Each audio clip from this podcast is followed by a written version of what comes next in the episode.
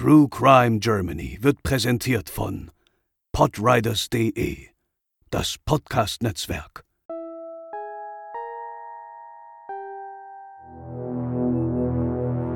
Ein deutscher Serienmörder macht halb Europa unsicher. Ein brutaler Mord auf der Hamburger Sternschanze und ein Mann überfällt und tötet Wohnungslose in Frankfurt. Heute bei True Crime Germany gleich 3 neue Fälle für euch.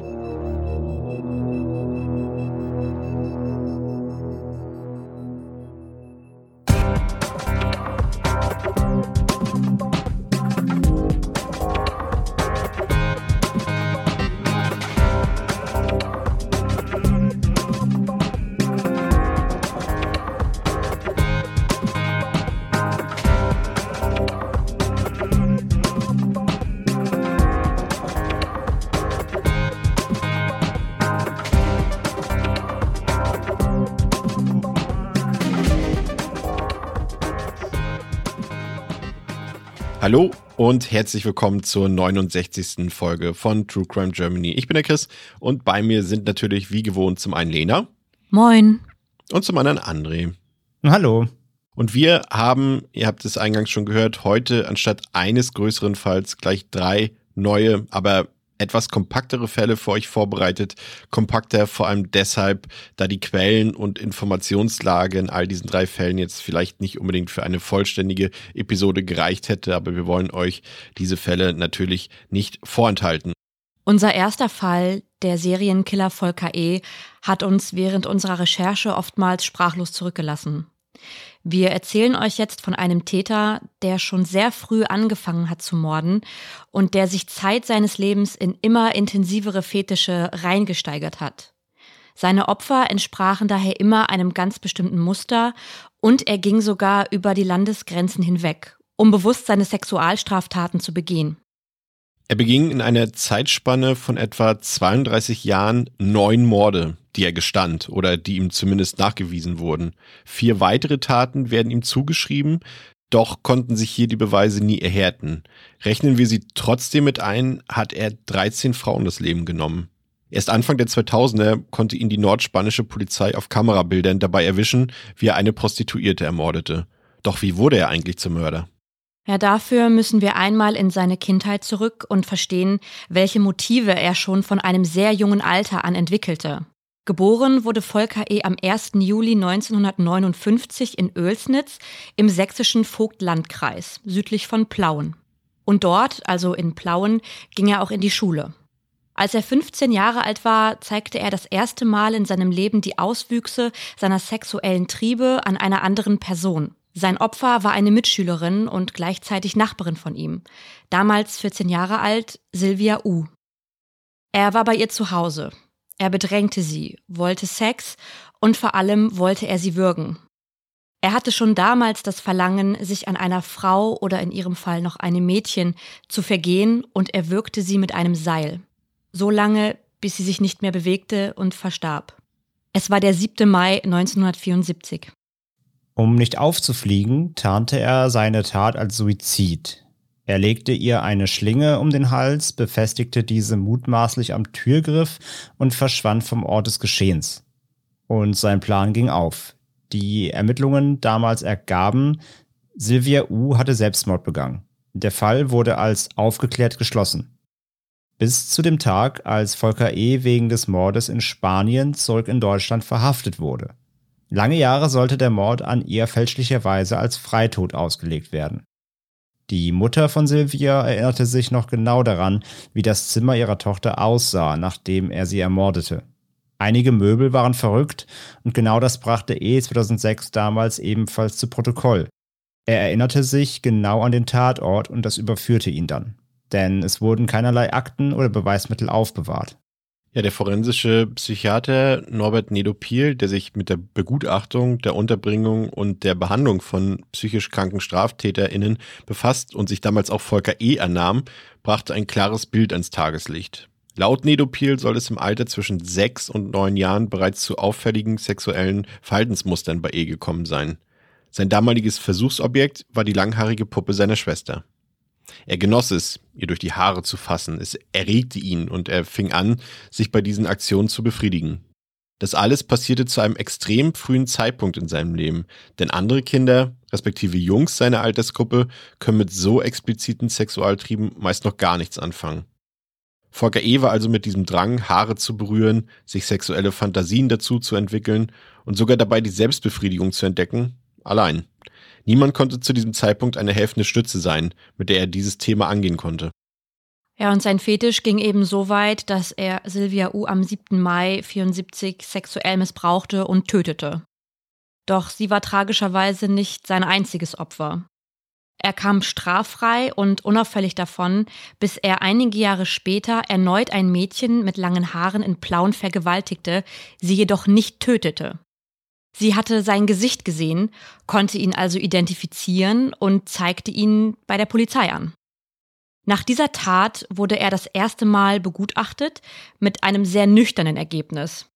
Ihm wurde eine Art pubertäre Fehlentwicklung attestiert, eine quasi verzögerte Orientierung, die ihn dazu verleiten ließ, sich unsachgemäß an einem Mädchen zu vergehen. Er wurde zu 2 Jahren Jugendhaft verurteilt und landete halt in der Haftanstalt. Dass das junge Opfer ihn identifizieren und somit ja auch hinter Gittern bringen konnte, sah er als eigenes Versagen an und als anders genug, seine Strategie zu ändern. Man würde sich jetzt vermutlich wünschen, dass er daraus lernen und es nie wieder tun würde, aber das wäre an dieser Stelle zu einfach. Anfang der 80er, als er aus der 2-jährigen Haft entlassen wurde, endete er also seine Methode, Frauen und Mädchen in Plauen zu überfallen und seinen Fetisch an ihnen auszuleben. Sein Ziel? Er musste sie so überfallen, dass sie sein Gesicht nicht mehr erkennen könnten. Und er wollte nicht morden. Zumindest zum damaligen Zeitpunkt nicht, sich nachts in der Dunkelheit von hinten an seine Opfer anschleichen, ihren Blick trüben, indem er ihnen etwas vor die Augen hielt oder sie bewusstlos wirkte, um dann in den Haaren wühlen zu können. So stellte er sich seine Taten zumindest vor. Und am 7. November 1987 überfiel er mit dieser geradezu perfiden Strategie erneut eine junge Frau, Claudia P.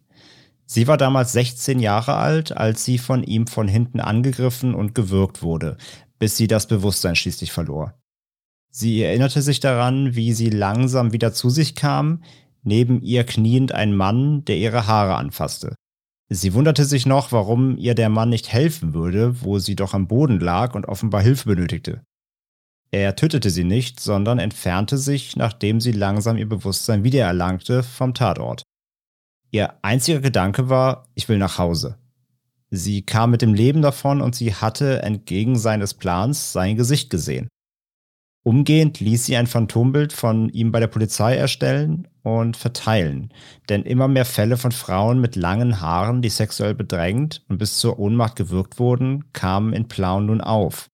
Mit dem Phantombild sichtbar auf den Straßen der Stadt wurde die Schlinge, die Claudia P. nun ihm um den Hals legte, immer enger.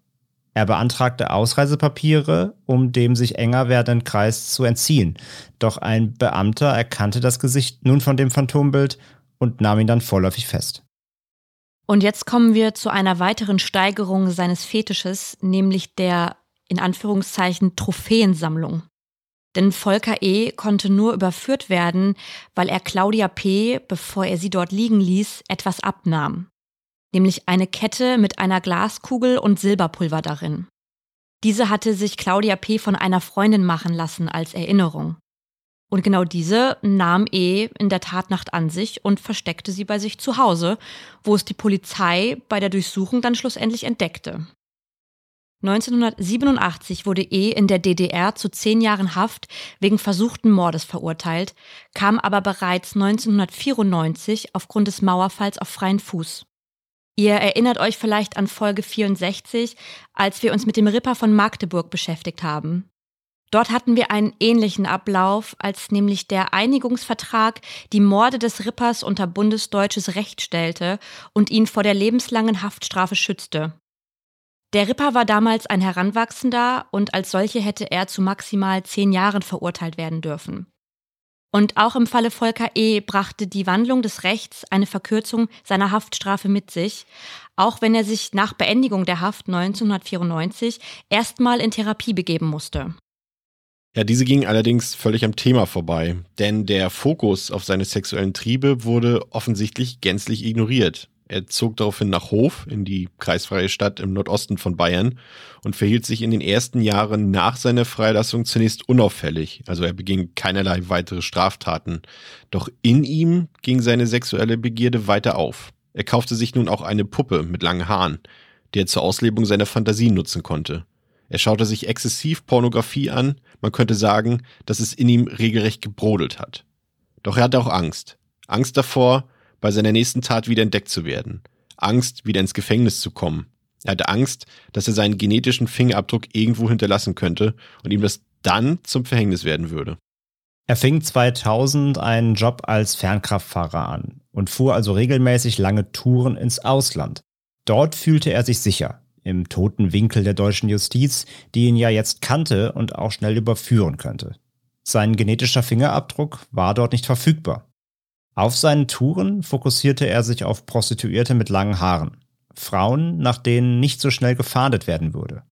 Seine Fantasien wurden extremer, gesteigerter. Er wollte immer mehr. Es reichte ihm nicht mehr aus, seine Opfer nur zu würgen und ihnen die Haare zu streicheln. 2001 in Frankreich nahe Bordeaux schlug er erneut zu. Er strangulierte das Opfer mit einem Seil, verging sich an ihr, ermordete sie und entledigte sich dann der Leiche. Doch zuvor schnitt er Haare ab, die er sich wie die Kette von Claudia P. als persönliche Trophäe aufheben wollte. Die nächste Steigerung seines Fetisches waren Fotos, die er von den Frauen schoss, während er sich an ihnen verging.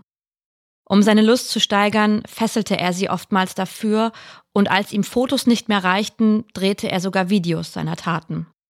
Er nahm alles mit seiner Handykamera auf. Mindestens 6 Frauen tötete er auf diese Weise, als er als Fernkraftfahrer in Frankreich, Italien und Spanien seine Touren fuhr. Erst 2006, und jetzt springen wir wieder an den Anfang des Falls, sollte Volker E. dabei entdeckt werden. 6 Jahre nach Antritt seines Jobs als Lkw-Fahrer im Ausland. Miglena P. wurde ermordet aufgefunden. Die spanischen ErmittlerInnen überprüften das Material einer Überwachungskamera, die sich in der Nähe ihres Fundortes befand. Und tatsächlich wurden sie fündig. Sie sahen auf den Aufnahmen einen deutschen LKW, der am Straßenrand stand, genau um die Zeit, als Miglena ermordet wurde. Sie sahen den Sattelzug von Volker E. Die spanischen BeamtInnen übermittelten den Tatverdacht umgehend an die deutschen Behörden, die dann ihrerseits die Ermittlungen gegen E. ins Rollen brachten. Und zu dieser Zeit befand er sich nicht mehr in Spanien, sondern in Köln. Und er wurde dort festgenommen. Bereits da war klar, es musste sich bei E. um einen Serienmörder handeln. Im Führerhaus seines LKWs fanden sie zahlreiche Fotos und die besagten Trophäen, die Haare der Frauen. Auch fanden sie Fotos, auf denen er sich mit den strangulierten Frauen selbst fotografierte und dazu Texte schrieb. Die Beschreibungen lesen sich in etwa wie folgt. Das schöne Weib hat kaum gekämpft. Sie war so leicht zu erwürgen. Volker E. war 47 Jahre alt, als er mit all diesen Beweismitteln monatelang konfrontiert wurde und verhört wurde. Das passierte alles im Zeitraum vom November 2006 bis zum Juli 2007, denn die ErmittlerInnen waren fest davon überzeugt, dass er noch mehr Morde begangen hatte, denn er selbst hatte ja Aufzeichnungen gemacht. 6 Taten gestand er, 3 weitere wurden ihm nachgewiesen. Und Dutzende andere Fälle wurden ihm zwar zugeschrieben, konnten aber nicht validiert werden. Ihr erinnert euch an den Anfang der Folge, als in Plauen mehrere Frauen gewürgt und sexuell belästigt wurden. Denn jetzt kommen wir zum Ende dieses Falls. Volker E. wurde nie für seine Taten vor Gericht gestellt, denn an seinem 48. Geburtstag erhängte er sich in seiner Zelle in der JVA Bayreuth. Claudia P. beschrieb es in einem Interview wie folgt. Er hat sich selbst die Luft genommen. Er hat gespürt, was er anderen Frauen angetan hat. Und damals habe ich wirklich gedacht, Feigling, er entzieht sich den Konsequenzen, die ihn erwartet hätten.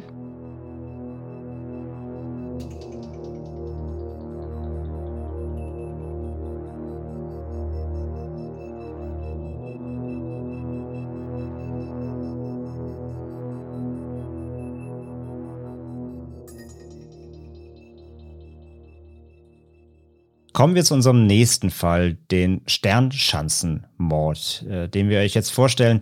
Und der trug sich in Hamburg im Jahr 1986 zu.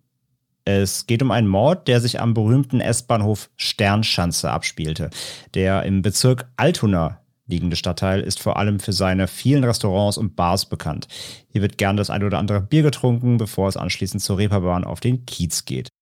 In den 70er Jahren zogen vor allem viele Familien aus dem Stadtteil weg, weil er auch nicht sonderlich viel Natur und Angebote für Kinder bot. Stattdessen entdeckten die StudentInnen die Sternschanze für sich, dank der Nähe zur Universität. Dadurch wurde der Stadtteil immer alternativer und es findet eine fortlaufende Gentrifizierung statt. Ja, in diesem ziemlich lebenslustigen Stadtteil ereignete sich dann jedoch 1986 etwas ziemlich Schreckliches.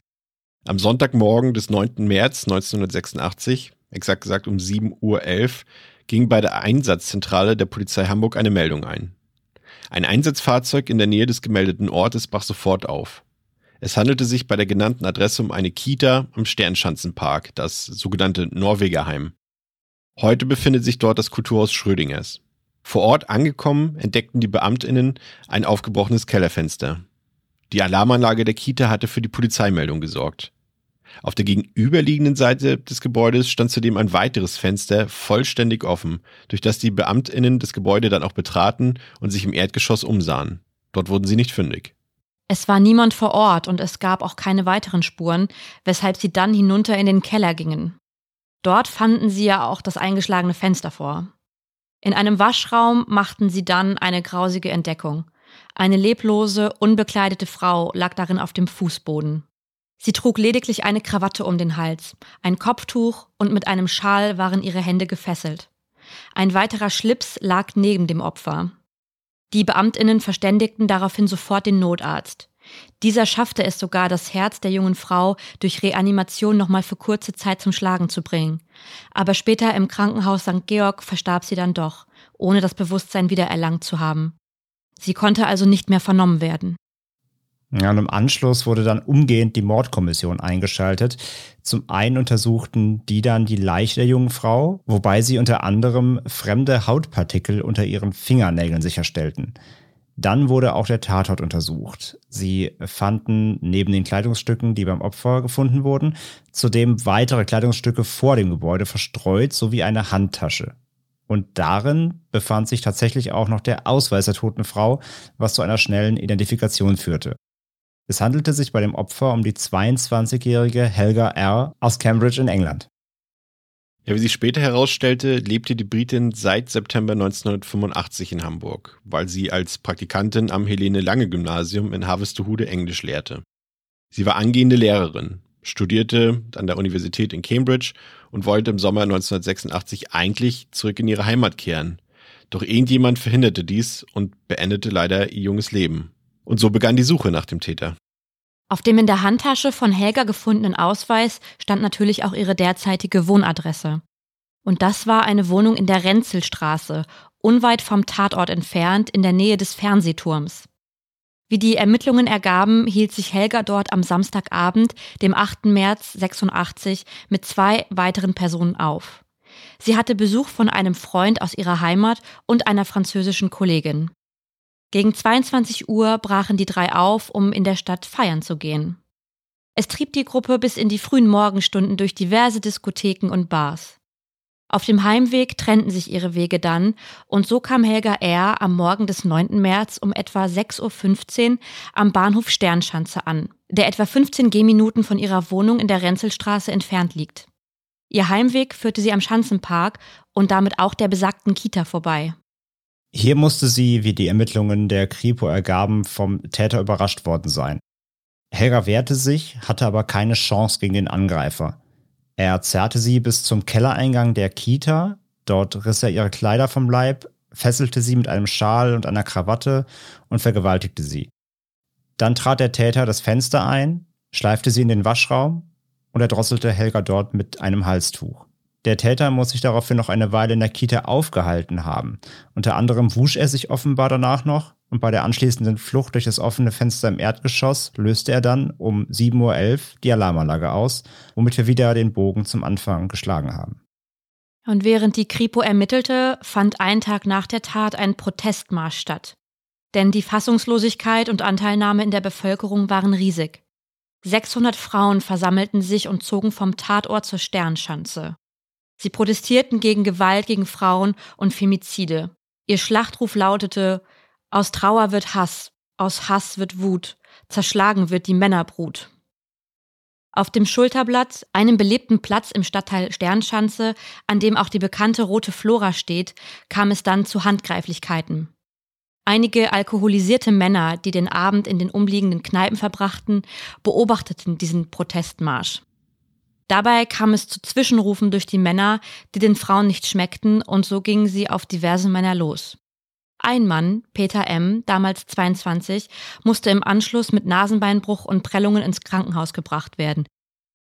Die Kripo wandte sich fortlaufend immer wieder an die Öffentlichkeit, mit der Hoffnung, neue Spuren zu erhalten. Doch die blieben aus. Der tragische Fall um Helga R. konnte leider zunächst nicht geklärt werden und die Ermittlungen wurden dann auch eingestellt. Und wie wir es ja in letzter Zeit immer wieder bei Fällen hatten, kam auch hier erst viele Jahre später wieder Bewegung in den Fall. Genauer gesagt 17 Jahre später. 2003 führte das Bundeskriminalamt einen DNA-Routineabgleich für ungelöste Fälle durch. Darunter war auch der Fall Helga R. und tatsächlich gab es einen Treffer. Wie schon erwähnt, wurden damals unter den Fingernägeln von Helga Hautpartikel gefunden. Und die sollten 2003 zu einem Mann führen, dem damals 39-jährigen Uwe H. Der saß allerdings ohnehin bereits seit 1998 in Haus 18 der forensischen Psychiatrie Ochsenzoll. Unter anderem wurde er wegen Kindesmissbrauchs verurteilt. Die Kripo verhörte Uwe H. Dieser soll gezittert haben, als die BeamtInnen ihn mit dem Mord an Helga R. konfrontierten. Doch er stritt die Vorwürfe ab. Dennoch kam es 2 Jahre später, 2005, zum Prozess gegen H. Vor Gericht sagte er wieder nichts zu den Vorwürfen und er könne sich nicht an diesen Tattag erinnern. Es wurde ein psychologisches Gutachten über Uwe H. erstellt. Das bescheinigte ihm eine schwere sexuelle Störung und unterdurchschnittliche Intelligenz. Gegenüber seinem Psychiater im Haus 18 habe er zugegeben, Fantasien gehabt zu haben, in denen er mordete und vergewaltigte. Zudem verriet er, er hätte im März 1986 eine schwere Zeit gehabt, da seine eigene Familie ihn wegen seiner verminderten Intelligenz beleidigte. Er wäre dann oft im Schanzenpark herumgestreunt. Das Gericht erkannte aufgrund des Gutachtens eine erheblich verminderte Schuldfähigkeit an. Am 13. Dezember 2005 wurde Uwe H. zu 8,5 Jahren Haft wegen Mordes an Helga R. verurteilt, 19 Jahre nach der Tat. Zudem ordneten sie die Unterbringung in einer geschlossenen Psychiatrie auf unbestimmte Zeit an. Richter Klaus Rabe sagte damals bei der Urteilssprechung: Der Angeklagte ist eine Gefahr für die Allgemeinheit. Ja, beim Prozess war auch Helgas Vater, Jeffrey Erd, zugegen, an jedem einzelnen Verhandlungstag. Jetzt hat Helga endlich Gerechtigkeit erhalten. Ja, das sagte er nach dem Urteilsspruch. Und bis zum heutigen Tag sitzt Uwe H., heute 58 Jahre alt, in der geschlossenen Abteilung der Asklepios-Klinik Nord Ochsenzoll.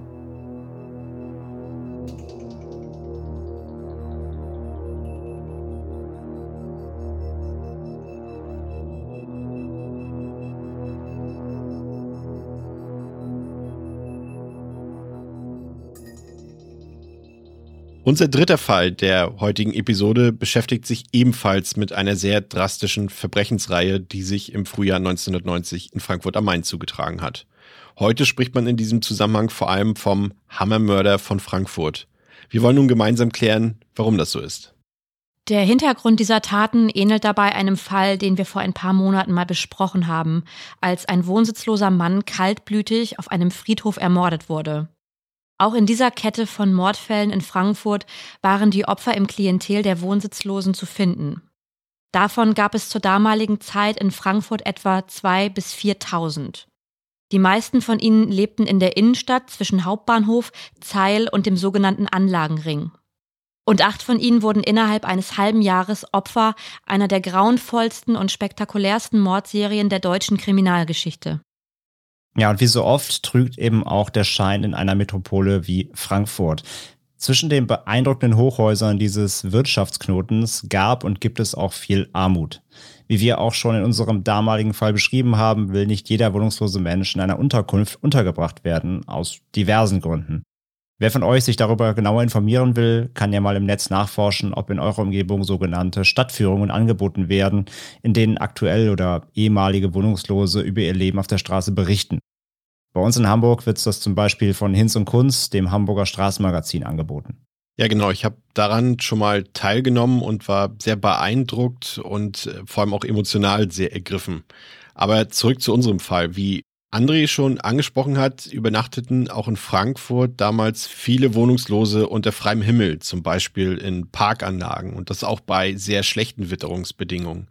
Und besonders warm wird es auch in der Nacht vom 1. zum 2. Februar 1990 nicht gewesen sein, als der Täter zum ersten Mal zuschlug. Ein Wohnungsloser, der von allen nur liebevoll Peterchen genannt wurde, hatte in der Nähe der Einkaufspassage Weißfrauenstraße seinen üblichen Schlafplatz. Er war 43 Jahre alt und eher der Einzelgänger. Es war nasskalt draußen und die Gegend vielleicht zum Schlafen auch nicht ideal, da das Partyvolk und auch vor allem Betrunkene hier unterwegs waren. Gegen 5 Uhr in der Früh sah dann ein Wachmann nach Peterchen. Der Wohnungslose war dem Personal dort ebenso bekannt wie den Geschäftsinhabern dort. Doch als das Security-Personal in diesen Morgenstunden nach Peterchen sah, war sein Körper plötzlich reglos. Er hatte sehr schwere Kopfverletzungen, die sein Gesicht zum größten Teil unkenntlich machten. Wenig später fiel er ins Koma. Feinde hatte das Opfer eigentlich nicht. Und auch ein Raub konnte sofort ausgeschlossen werden. Die Ermittlungen ergaben, dass Peterchen während des Schlafes brutal erschlagen wurde. Mit der Fahndung ging man auch zügig an die Öffentlichkeit und stellte eine Belohnung in Höhe von 3.000 Mark für sachdienliche Hinweise in Aussicht. Zudem ermittelte man im Frankfurter Wohnungslosenmilieu. Außerdem analysierte man Altfälle, in denen ebenfalls Wohnungslose angegriffen wurden. Doch die Ermittlungen blieben zunächst erfolglos, bis die Polizei nur eine Woche später zu einem weiteren Tatort gerufen wurde. In den Friedberger Grünanlagen wurde ein Körper entdeckt, ebenfalls mit gravierenden Kopfverletzungen. Das Opfer war Kurt Helmut Haar. Die Quellen widersprechen sich bezüglich des Alters des Mannes. Manchmal heißt es, dass er Anfang 20 war, manchmal Anfang 30. Er verstarb 2 Tage später im Krankenhaus. Obwohl sich die Verletzungen zum Mord an Peterchen ähnelten, wurde zunächst kein Zusammenhang zwischen den Fällen hergestellt, da es sich bei Kurt Helmut Haar um keinen Wohnungslosen gehandelt hatte. 2 Monate zogen ins Land ohne heiße Spur in beiden Fällen. Dann schlug der Täter wieder zu. Ein Busfahrer fand am Morgen des 2. April 1990 gegen 5.40 Uhr an einer Bushaltestelle die Leiche von Helmut R. Auch seine Leiche wies schwere Kopfverletzungen auf, die zu seinem Tode geführt hatten. Die Bushaltestelle an der Rechnalgrabenstraße ist nur wenige 100 Meter vom Tatort des Mordfalls Kurt Helmut Haar entfernt gelegen. Und wieder war es ein heimtückischer Mord. Das Opfer hatte keine Chance, sich zu wehren. In den Kreisen der ErmittlerInnen war man von diesem Zeitpunkt aufgrund der Nähe der 3 Tatorte und den nahezu identischen Verletzungsmustern bereits von einem Serientäter ausgegangen. Die Polizei verstärkte nun ihre Maßnahmen und zeigte vor allem in den Grünanlagen des Innenstadtbereichs deutlich mehr Präsenz. Doch dabei blieb es nicht. Im Zuge der Maßnahmen wurden auch Videokameras in den Parks installiert, zum Beispiel in Vogelhäusern. Doch nur einen Tag später wurden 2 weitere Leichen in der Eschenheimer Anlage gefunden. Die Polizei stand gehörig unter Druck, denn so langsam machte sich Panik breit. Rasch wurde eine Sonderkommission ins Leben gerufen. Doch der Erfolg blieb weiter aus. Die Kameratechnik war damals noch längst nicht so weit, um wirklich hilfreich zu sein, gerade bei Nacht, bei mangelnder Beleuchtung. In der Folge befragte man auch diverse Reinigungsunternehmen, da möglicherweise blutbeschmierte oder befleckte Kleidung zur Wäsche abgegeben wurde. Doch es gab keine neuen Erkenntnisse oder Erfolge zu verzeichnen. Die Angst stieg, insbesondere in der Szene der Wohnungslosen. Die Stadt Frankfurt stellte in der Folge deutlich mehr Unterkunftsmöglichkeiten zur Verfügung und ließ zum Beispiel die U-Bahn-Station nachts geöffnet. Dadurch wollte man erreichen, dass möglichst wenige Wohnungslose ihre Nacht auf der Straße oder in Parks verbringen mussten. Ja, 2 Tage später beobachtete dann ein Mann einen anderen dabei, wie er sich mit einem stumpfen Gegenstand einer schlafenden Person näherte. Zwar wurde aufgrund der Aussagen ein Phantombild erstellt und sogar ein Verdächtiger verhaftet, jedoch wurde dieser aufgrund des fehlenden Tatverdachts wieder laufen gelassen. Und so schlug der wahre Täter am 4. Mai 1990 erneut zu. Opfer war diesmal Hans-Peter M., ebenfalls arbeits- und wohnungslos. Trotz der Gefahr zog er es vor, draußen im Park statt in einer Unterkunft zu schlafen. Der Täter muss M. einige Zeit beobachtet haben, bis er sich sicher war, dass sein potenzielles Opfer eingeschlafen war. Anschließend näherte er sich dem schlafenden Mann und erschlug ihn brutal. Einige Stunden später, um 7:30 Uhr in der Früh, fand dann ein Passant die schlimm zugerichtete Leiche des Mannes. Ja, und die Situation wurde für die ErmittlerInnen nicht einfacher, denn es gab keine Anhaltspunkte, keine Spuren und auch keine Verdächtigen. Man hatte wenig an der Hand. Und es kam dann tragischerweise nur wenige Stunden später in der folgenden Nacht zu zwei weiteren Mordfällen. Engelbert G. und Nicola Z. wurden ebenfalls brutal und wehrlos erschlagen. Beide Morde fanden gerade mal 50 Meter voneinander entfernt statt. Die Beamtinnen fanden blutüberströmte Tatorte vor. Der Täter muss so brutal und so rabiat vorgegangen sein, dass das Blut der Opfer mehrere Meter weit spritzte. 24 Stunden und 3 weitere Todesopfer. Die Zeugensuche gestaltete sich schwierig, da nachts bekanntermaßen nicht besonders viele Leute auf der Straße unterwegs sind. So befragte man vor allem Berufstätige, die zu solchen Zeiten arbeiteten, zum Beispiel TaxifahrerInnen, EssenslieferantInnen. Außerdem wurde die Polizeidichte im Einzugsgebiet der Tatorte deutlich erhöht. Teilweise waren bis zu 200 PolizistInnen im Einsatz. So wurden sie in Zivilkleidung eingesetzt, um den potenziellen Täter anzulocken. Auch Puppen wurden als potenzielle Opfer auf Parkbänken drapiert. Es gibt auch Berichte über einen SEK-Beamten, der sich nachts auf Parkbänke gelegt hat. Kein einfacher Job unter Lebensgefahr. Aber die Polizei musste etwas tun. Doch trotz zahlreicher Personen, die sich dem Lockvogel näherten und kontrolliert wurden, gab es keinen Treffer. Dafür erfuhr man dank der Gerichtsmedizin mittlerweile ziemlich verlässlich, dass es sich bei der Tatwaffe um einen Hammer handeln musste. Am 20. Mai 1990 kam es dann zu einem weiteren Mord. Ein junger Mann folgte einem anderen Mann mit der Verlockung auf Sex in eine dunkle Ecke eines Parks. Er ging davon aus, dass sein Gegenüber die Absicht teilte, doch der irrte sich leider. Der Mann hatte nur eine Absicht, nämlich ihn zu töten. Er stach mehrfach mit einem Messer zu. Das Opfer versuchte sich blutüberströmt auf eine Parkbank zu retten, doch der Täter folgte und schlug dann nach seinem Modus operandi mit dem Hammer zu. Damit war Anderson S. bereits das 7. Opfer in dieser Mordserie. Doch schon 2 Tage später schlug der Täter wieder zu. Am 22. Mai beobachtete ein Anwohner höchstpersönlich, wie Heinrich O. von einem Mann angegriffen und mit dem Hammer traktiert wurde. Nachdem sich der Täter entfernte, ging der Zeuge sofort zu Heinrich O. und verständigte die Polizei. Er konnte den BeamtInnen auch eine Personenbeschreibung an die Hand geben. Wenige Minuten nach dem Überfall auf Heinrich O. wurde der Täter dann gefasst. Dieser trug sogar die Tatwaffe, also den Hammer, bei sich, verpackt in eine Plastiktüte. Die Waffe, mit der er in den letzten Monaten 8 Menschen getötet hatte. An dieser Stelle sei der Hinweis erlaubt, dass sich die Quellen auch hier widersprechen. Mal heißt es, dass es insgesamt 9 Opfer gab, mal 8. Mal heißt es, dass es 8 Überfälle gab und dabei 7 Todesopfer. Die verlässlichste Quelle war in diesem Fall für uns die Frankfurter Neue Presse, die am Ende von 8 Überfällen sprach, bei denen es 6 Todesopfer gab und 2 Personen, die monatelang im Koma lagen. Die undurchsichtige Quellenangabe wollen wir euch an dieser Stelle aber eben nicht vorenthalten. Aber wer war nun der Täter? Dabei handelt es sich um den 50-jährigen Elektroinstallateur Arthur G., in Ravensburg am Bodensee geboren.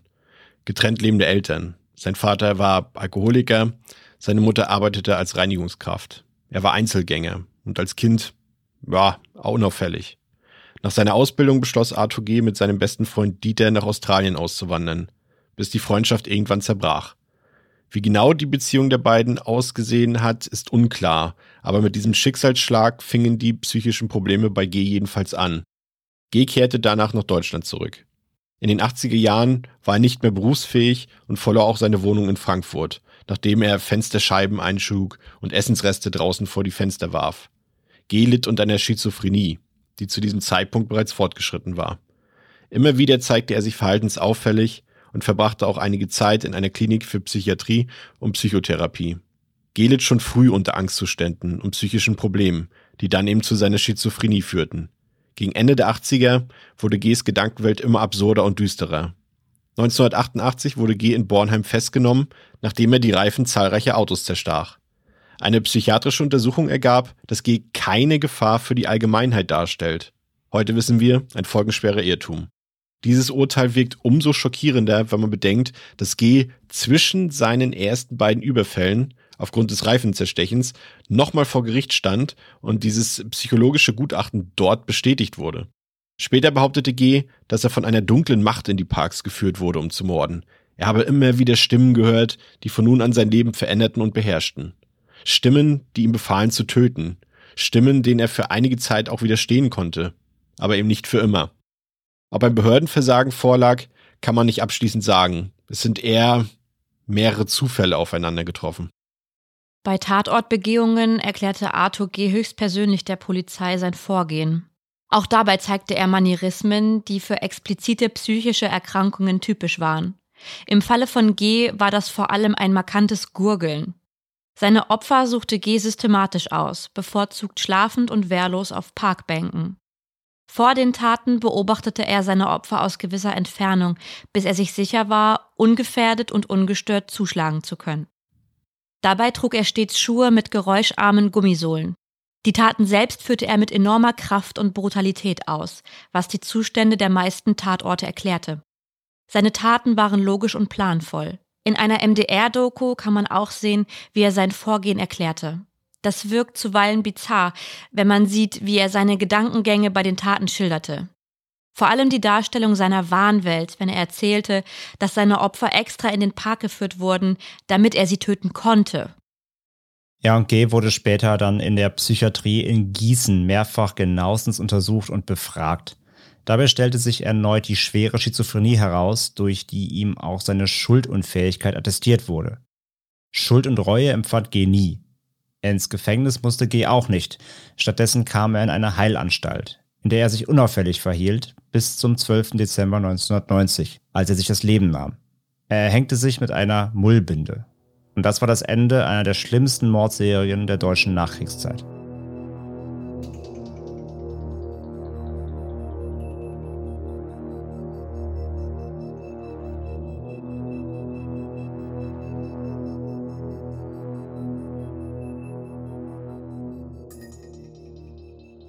Ja, und das waren unsere 3 Fälle für heute. Wie erwähnt, aufgrund der Quellensituation und aufgrund der Faktenlage haben wir diese 3 Fälle eben etwas kompakter geschildert und in diese eine Episode gebracht. Beim nächsten Mal gibt es dann wieder einen vollständigen oder einen ganzen Fall, bei dem die Faktenlage ein bisschen eindeutig ist und über den wir dann natürlich auch ein bisschen mehr erzählen können. Wir bedanken uns, dass ihr an dieser Stelle wieder zugehört habt und dass ihr auch beim nächsten Mal wieder dabei seid. Und wenn ihr Lust und Zeit habt, könnt ihr natürlich auch gerne zum Beispiel bei Spotify diese Glocke dort drücken, die ihr seht, weil, André, das ist ziemlich gut. Das ist ziemlich gut, damit ihr keine Folge mehr verpasst, die wir rausbringen. Ihr wisst ja, wir kommen 2-mal im Monat, jeden 2. und 4. Sonntag. Aber damit ihr automatische Erinnerungen bekommt, gerne die Glocke bei Spotify anklicken. Und ja, wenn ihr andere Podcatcher nutzt, dann werdet ihr dort sicher auch benachrichtigt. Und falls ihr jetzt noch Lust habt auf mehr Podcasts, dann schaut doch mal auf die Website unseres Netzwerks vorbei, auf www.podriders.de. Da findet ihr noch viele weitere Podcasts, auch zum Thema True Crime, aber auch zu anderen Themen, wie zum Beispiel Film. Da haben Chris und ich zum Beispiel noch einen Horrorfilm-Podcast namens Devils and Demons parat. Aber es gibt auch Themen wie Fitness, Mystery, Urban Legends und noch viel mehr. Schaut da auch gerne mal vorbei und hört bei unseren anderen Projekten rein. Genau. Auf jeden Fall vielen Dank dafür, dass ihr unsere Episoden so fleißig hört und dass ihr sie gut findet. Das wissen wir wirklich sehr zu schätzen. Und damit verabschieden wir uns für heute und bis zum nächsten Mal bei True Crime Germany mit Lena, mit André und mit mir, mit Chris. Macht's gut und bleibt sicher. Tschüss. Ciao, macht's gut.